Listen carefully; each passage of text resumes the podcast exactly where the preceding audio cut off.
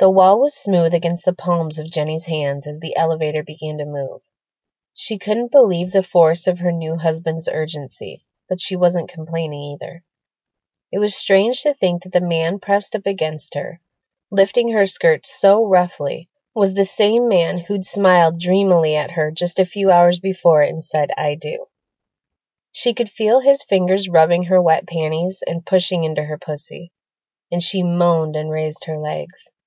Jenny's husband, Mike, pulled the wet fabric of her panties to one side and ran his thumb over the slit, making her gasp. At the reception, Jenny had heated things up by rubbing Mike's cock under the table until he was ready to burst. He returned the favor by cupping her mound until she had to run off to the bathroom to finish herself off. When she came back to the table and whispered to Mike what she had just done, the two said their goodbyes quickly and made their way to the limo, and from there to the hotel, at which they'd spend their wedding night before driving to Vegas for their honeymoon. They'd gone crazy that night, enjoying their first time together as a married couple, and early in the morning they drove the six hours to Sin City. And now, two days later, they were at a sex club, groping each other in the elevator. They hadn't intended to end up at a sex club, but while they looked for shows in one of the pamphlets that littered the streets and lobbies all over the town, they saw the advertisement and dared each other until they ended up here. The way Jenny figured it, They'd drive themselves crazy with what they saw, and have a hell of a time with each other later. The driving crazy part seemed to be working. As soon as the doors slammed shut, they were all over each other. Mike grabbing Jenny's large tits and squeezing them until she gasped and grabbed his cock through his trousers and also starting to finger her. As the elevator rose, Mike pushed his fingers deep into Jenny's pussy and she gasped and grabbed his shoulder lifting her leg so he could get deeper. He was pushing things farther than she expected, but she wasn't unhappy with it.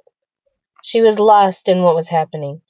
She did gasp in surprise, though, when the doors slid open and revealed a young man, no older than twenty-two or twenty-three, standing there and staring, carrying a large crate of lager. Sorry for interrupting, he said, stepping into the elevator. Jenny lowered a leg and burst out laughing in embarrassment. The young man was bright red, and Jenny asked, "Is this your first time at this club?"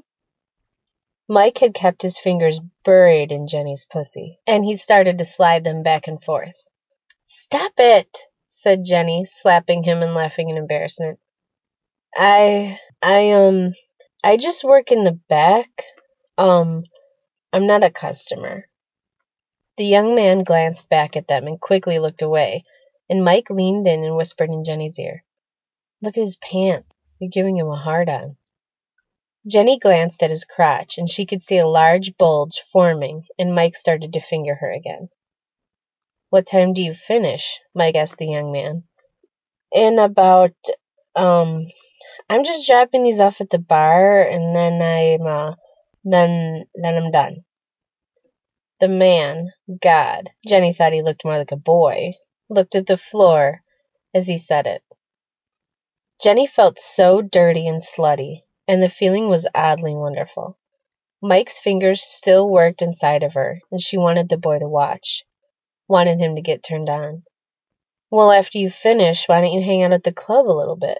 Maybe I'll get my hot little bride here to put on a show for you. Jenny's eyes grew wide in shock, and just as the young man lifted his face, Mike pulled Jenny's top down so her tits spilled out.